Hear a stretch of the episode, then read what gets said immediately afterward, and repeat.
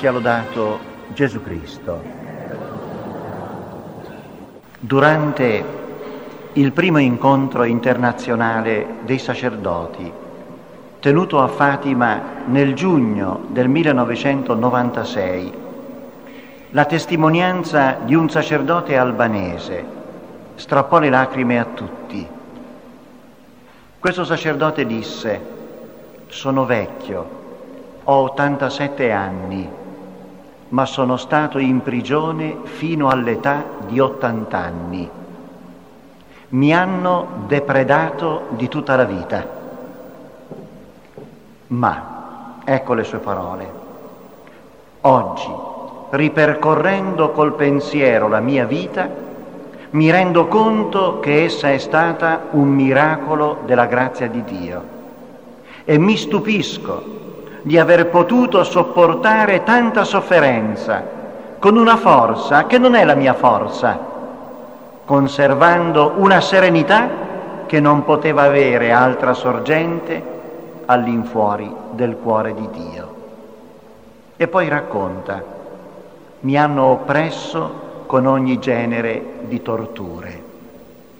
Il primo Natale da prigioniero l'ha trascorso in un gabinetto piccolo, strettissimo, in mezzo ad un sudiciume nauseante e per di più l'hanno appeso ad una corda con la punta dei piedi che toccava per terra affinché morisse con una morte lenta.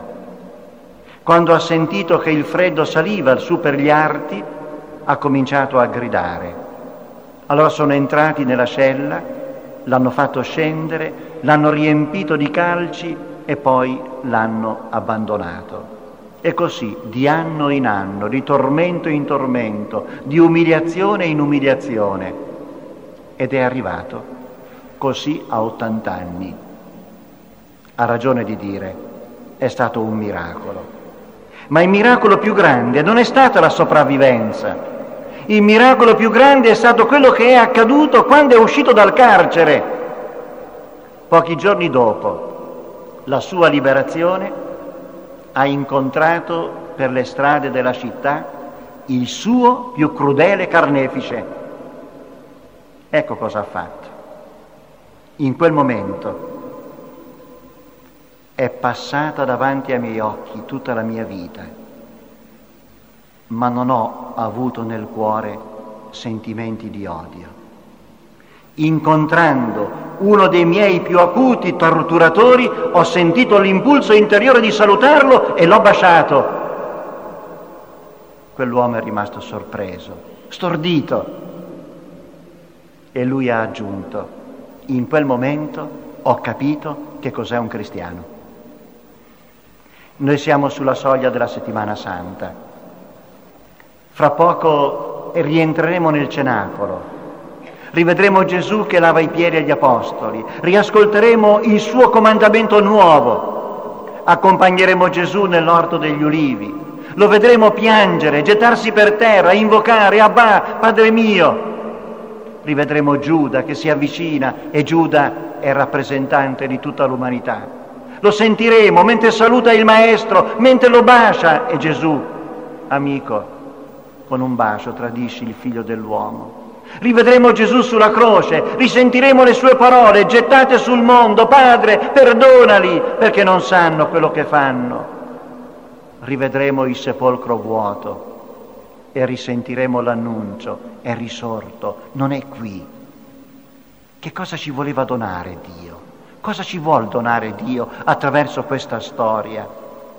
Ci vuol donare il suo amore non è facile capirlo.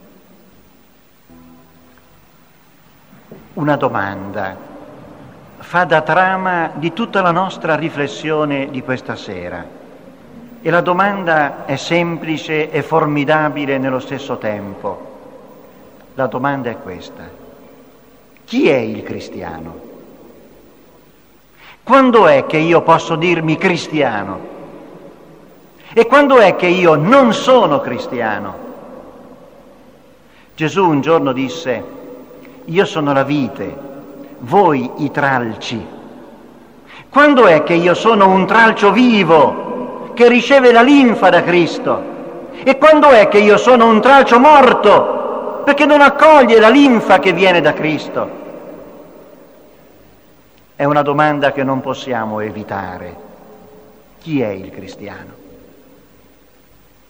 Mi introduco con tre testimonianze, tutte di questo secolo, questo secolo drammatico che sta per concludersi.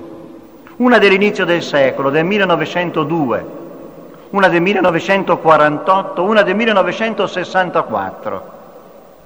1902. Maria Goretti ha 12 anni. È un adolescente nell'età, ma nel sentimento è molto più grande dei suoi anni, perché il sacrificio matura in fretta. Maria Goretti, a 12 anni, sapeva distinguere il bene dal male. Quanti lo sanno fare oggi? Maria Goretti, a 12 anni, sapeva distinguere l'amore dal capriccio. Quanti lo sanno fare oggi? Maria Goretti a 12 anni sapeva difendere il bene e difenderlo con tutte le sue forze. Per questo, quando nel luglio del 1902 un giovane accecato dall'istinto senza regole voleva violare la sua libertà e la sua dignità di donna, Maria Goretti senza esitazione si è opposta ha ricevuto 14 pugnalate, ma non ha ceduto.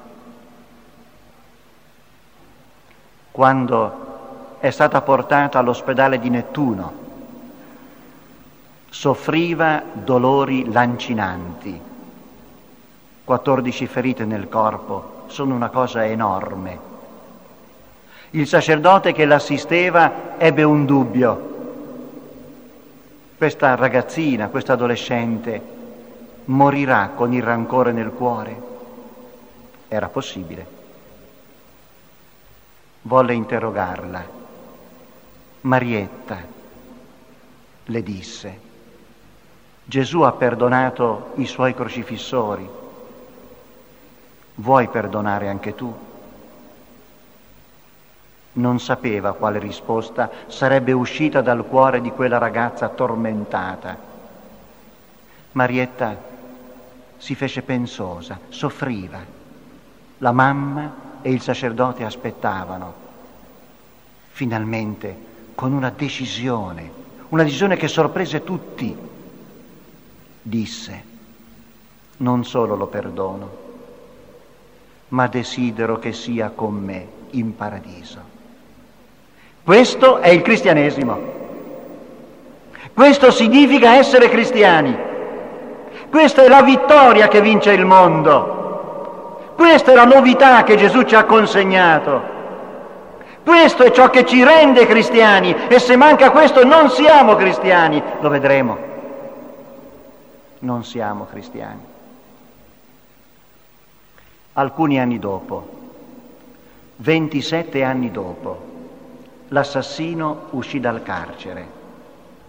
Era il 1929. Alessandro Serenelli aveva un solo desiderio. Sapeva che Marietta l'aveva perdonato. Sapeva che Dio l'aveva perdonato perché si era confessato più volte e aveva pianto, ma aveva un desiderio, ricevere il perdono dalle labbra della mamma di Maria Goretti. Passarono cinque anni. Nel 1934, invitato dal parroco di Corinaldo, venne qui in terra marchigiana e andò a Corinaldo. Era la vigilia di Natale. Andò a bussare alla porta della canonica. Il sacerdote era in chiesa, come ogni sacerdote, la notte di Natale sentì una voce femminile che rispose, ebbe un tuffo al cuore, entrò, entrò, si trovò davanti Assunta Goretti. Ebbe il coraggio di dirle subito, Assunta, mi riconoscete? E quell'eroica donna rispose, Figlio mio, vuoi che non ti riconosca? Figlio mio, gli disse. Alessandro si fece coraggio e allora domandò, Assunta, mi perdonate?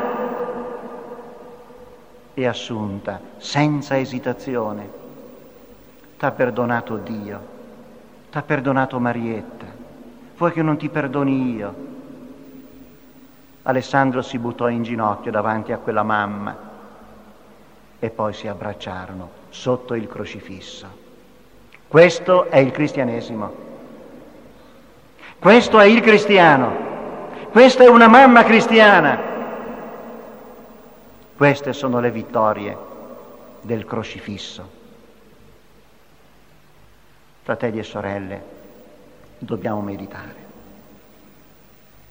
Alcuni anni fa, uno scrittore contemporaneo, Giordano Bruno Guerri, ha scritto un libro intitolato Povera Santa, povero assassino, rimettendo in discussione la santità di Maria Goretti, dicendo che Maria Goretti era un'immatura, una bambina succube di tutte le fobie sessuali del cattolicesimo. Un'immatura. Una ragazza che con 14 ferite nel corpo è capace di dire non solo lo perdono, ma desidero che sia con me in paradiso, questa ragazza è immatura. E che è la maturità allora?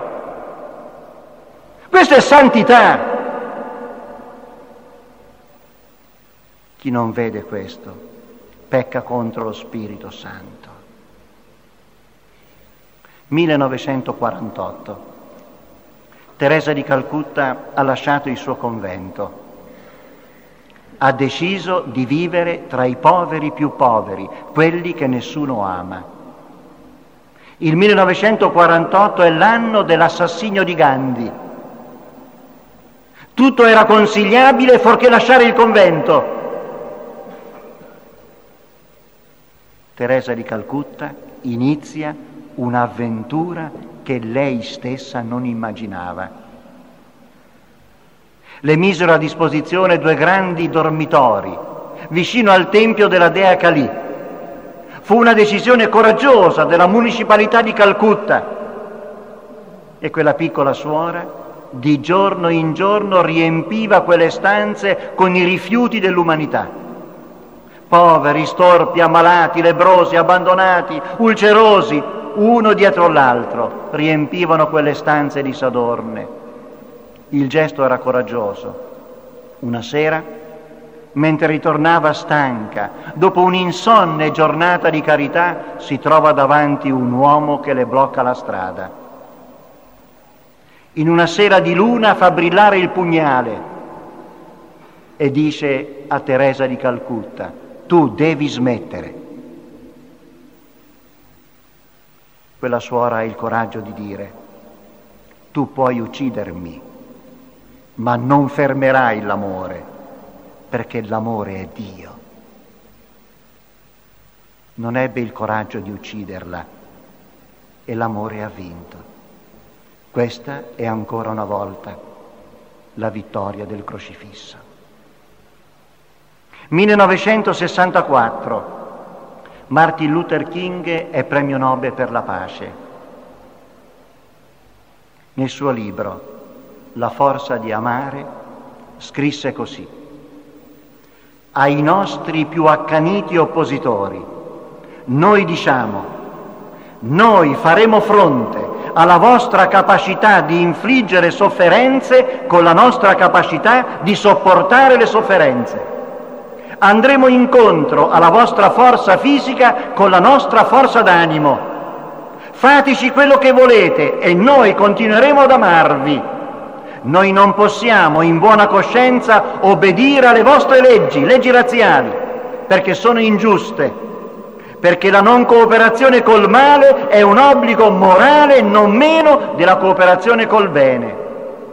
Metteteci in prigione e noi vi ameremo ancora lanciate bombe nelle nostre case e minacciate i nostri figli e noi vi ameremo ancora. Mandate i vostri incappucciati sicari nelle nostre case e noi vi ameremo ancora.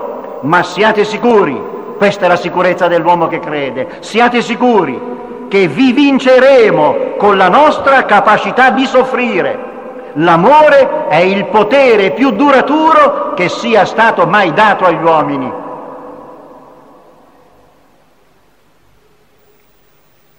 Questo è un discorso davvero cristiano. Qui abbiamo davanti tre stupende fotografie di battezzati che non hanno sepolto il battesimo. Com'è possibile tutto questo? È possibile accogliendo nel cuore la vita stessa di Dio, che è vita di amore. E Gesù è venuto a portarci questo dono divino. E si è cristiani soltanto nella misura in cui questo dono diventa la nostra vita. Se questo dono non diventa la nostra vita, noi siamo tralci morti, traditori di un dono seppellitori di un seme, affossatori del mistero di Dio che ci è stato donato. Si è cristiani soltanto se si vive l'eroismo della carità. Mettiamoci in ascolto di Gesù. Nel celebre discorso della montagna che è lo spartiacque tra il Vecchio e il Nuovo Testamento, è la vetta, la vetta altissima dalla quale già si scorge la futura città dei redenti, la città dove regna l'amore, la città della Nuova Gerusalemme.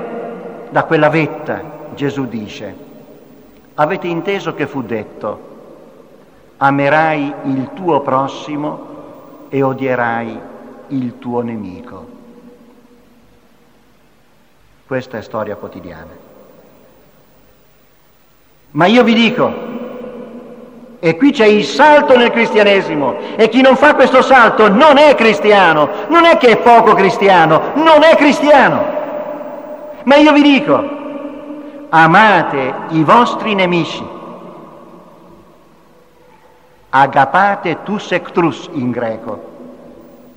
Ectros è la persona odiosa e la persona che ti odia. Agapate, amate e pregate per i vostri persecutori, perché siate figli del Padre vostro celeste, che fa sorgere il suo sole sopra i malvagi e sopra i buoni, e fa piovere sopra i giusti e sopra gli ingiusti. Infatti, aggiunge Gesù, se amate soltanto quelli che vi amano, quale merito ne avete? Non fanno così anche i pubblicani? E se date il saluto soltanto ai vostri fratelli, che cosa fate di straordinario? Non fanno così anche i pagani? Siate dunque perfetti, come è perfetto il Padre vostro celeste. Ma qual è la perfezione? Cos'è questa perfezione? È la perfezione dell'amore, è la perfezione della carità, è la perfezione del perdono. Chi non sa perdonare non ha Dio nel cuore. Chi non sa perdonare non riceve l'Eucaristia, la riceve materialmente ma nel cuore non l'accoglie. Chi non sa perdonare non è un battezzato vivo. Amate come ama Dio. Gesù ci ha detto in poche parole che per essere figli del Padre dobbiamo amare come ama il Padre. E il figlio di Dio è venuto a farci dono dell'amore stesso di Dio, che è lo Spirito Santo. Questa è la vita cristiana. Un atto di fede umile, coraggiosa, che si lascia guidare nella strada dell'amore pieno, eroico, gratuito, per un solo motivo, perché Dio fa così, perché Dio ama così. A questo punto si capisce allora perché Gesù ci ha consegnato una preghiera, il Padre nostro, nella quale questi sentimenti diventano accurata invocazione. Cosa ci ha detto Gesù di chiedere nel Padre nostro? Rivisitiamolo insieme. Padre nostro che sei nei cieli, cioè Dio che sei l'Altissimo, Dio che sei l'infinito Dio che sei il lontanissimo, Dio che sei il creatore, mentre io sono una povera pulce, una povera creatura, Dio che sei così nei cieli, eppure sei vicinissimo, perché tu sei Padre, Padre che sei nei cieli, lontanissimo e vicinissimo, perché l'Onnipotente è un fuoco di amore. Padre nostro che sei nei cieli, sia santificato il tuo nome. Ma qual è il tuo nome? Il tuo nome è il nome di Padre, cioè un nome di amore. Sia santificato il tuo nome, allora vuol dire fa che tutti ti riconoscano per quello che tu sei, ti riconoscono come Dio, fa che tutti vedano il tuo mistero e vedendolo si lasciano, si lasciano riempire del tuo amore. Sia santificato il tuo nome. Venga il tuo regno. Ma qual è il regno di Dio? Gesù davanti a Pilato, davanti a un potente di questo mondo disse il mio regno non è di questo mondo. E nell'orto degli ulivi disse a Pietro che voleva usare la violenza e credi che se io chiedessi legioni di angeli il Padre non me le potrebbe mandare? Ma non è questa la strada di Dio. Venga il tuo regno. Quale? Il regno dell'amore. Nell'ultima scena Gesù disse ai suoi apostoli, pregando, Padre, il mondo non ti ha conosciuto, ma questi ti hanno conosciuto e io ti, e io ti farò conoscere ancora affinché l'amore con il quale mi hai amato sia in essi ed io in loro. Venga il tuo regno, questo è il tuo regno. Sia fatta la tua volontà, come in cielo così in terra. Quale volontà? Ma è chiara nel Vangelo. Vi do un comandamento nuovo. Amatevi gli uni gli altri come io ho amato voi. Da questo tutti sapranno che siete miei discepoli, se avete amore gli uni per gli altri. Queste sono le invocazioni del Padre nostro. Sì, allora si può continuare a dire dacci il pane quotidiano, non di più, perché il di più ci fa male. Perdonaci perché sappiamo che tu perdoni volentieri, perché tu desideri il perdono, ma anche noi perdoniamo, perché se non perdoniamo la porta è chiusa, non entra dentro di noi il perdono di Dio.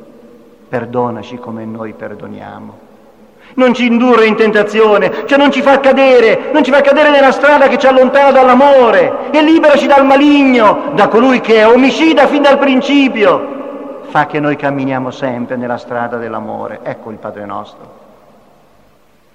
Allora si capisce il senso di una stupenda parola di uno scrittore cristiano libanese, Khalil Gibran Khalil, che scrive quando ami, non dire che tu hai Dio nel cuore, di piuttosto che tu sei nel cuore di Dio. Perché è possibile amare soltanto perché Dio ci accoglie nel cuore, è Dio che ci fa il dono dell'amore, è Dio che ci fa la grazia di amare. E la grande fortuna della vita è capire questo, accogliendo dentro di noi una scintilla divina, che è la carità allora si capisce che l'unica vera preghiera del cristiano è questa. Padre, abbatti la diga del mio egoismo e invadimi con la tua carità. Padre, abbatti il castello del mio egoismo e nelle celle fredde della mia anima metti il fuoco del tuo amore affinché io viva, affinché io sia un figlio di Dio affinché io sia fin da qua giù nella dimensione del paradiso, perché il paradiso è la festa dell'amore. Chi non chiede questo nella preghiera non ha mai pregato da cristiano, non ha mai pregato da cristiano. Ecco perché non siamo santi, ecco perché non brilla la luce, ecco perché non si vede il miracolo del cristianesimo. Gesù ci ha detto, con estrema chiarezza che cosa dobbiamo pregare, che cosa dobbiamo chiedere nella preghiera. È San Luca che custodisce un detto bellissimo di Gesù. Chiedete, dice Gesù, e vi sarà dato. Ma che cosa? Cercate e troverete. Che cosa? Bussate e vi sarà aperto. Perché? Chi chiede ottiene chi cerca trova e a chi bussa sarà aperto. Quale padre, dice Gesù, tra voi, se il figlio gli chiede un pane, gli darà una pietra, o se gli chiede un pesce, gli darà al posto del pesce uno scorpione, o se gli chiede un uovo, gli darà un serpente. Se dunque voi, che siete cattivi, sapete dare cose buone ai vostri figli, ecco il salto, quanto più il Padre vostro celeste darà lo Spirito Santo a coloro che glielo chiedono. Ecco cosa bisogna chiedere nella preghiera. La vera preghiera cristiana è soltanto questa. Padre, dammi l'amore. Padre, riempimi di Spirito Santo. Padre, dammi lo Spirito di Gesù affinché io ami con il cuore di Cristo, affinché io sia immerso nel mistero della Trinità. Per questo San Paolo, scrivendo ai cristiani di Roma, dice, giustificati per la fede, cioè per l'accoglienza del dono dello Spirito Santo, noi siamo in pace con Dio per mezzo di Gesù Cristo. Cioè accogliendo lo Spirito noi entriamo nell'abbraccio della Trinità. E allora San Paolo può dire non soltanto questo, noi ci vantiamo anche nella tribolazione, ben sapendo che la tribolazione produce pazienza. Pensate come cambia tutta la lettura del mondo. La pazienza è una virtù provata e la virtù provata produce la speranza. Perché non è ancora finita la storia. Il meglio deve ancora venire, il meglio deve ancora arrivare, perché Dio ha preparato una festa eterna per coloro che credono in Lui. La speranza, conclude San Paolo, non delude perché l'amore di Dio è stato riversato nei nostri cuori per mezzo dello Spirito Santo che ci è stato dato. Così parla un cristiano. Ed è ancora San Paolo che scrive ai cristiani di Efeso e inizia con una meravigliosa preghiera. Benedetto sia Dio Padre del Signore nostro Gesù Cristo, che ci ha benedetti con ogni benedizione spirituale nei cieli in Cristo. In Lui ci ha scelti prima della creazione del mondo per essere santi e immacolati al suo cospetto nella carità. Nella carità. E ai cristiani di Roma San Paolo dice ancora, benedite e non vogliate mai maledire. Vincete il male con il bene. Fratelli e sorelle, questo è il confine tra cristianesimo e non cristianesimo. Chi è il cristiano? Adesso lo sappiamo. Si tratta di aprire il cuore, di allentare la morsa tutti siamo attaccati al nostro egoismo, tutti siamo attaccati alle nostre false sicurezze. Dobbiamo allentare la morsa, fidarci di Dio, consegnarci a Lui.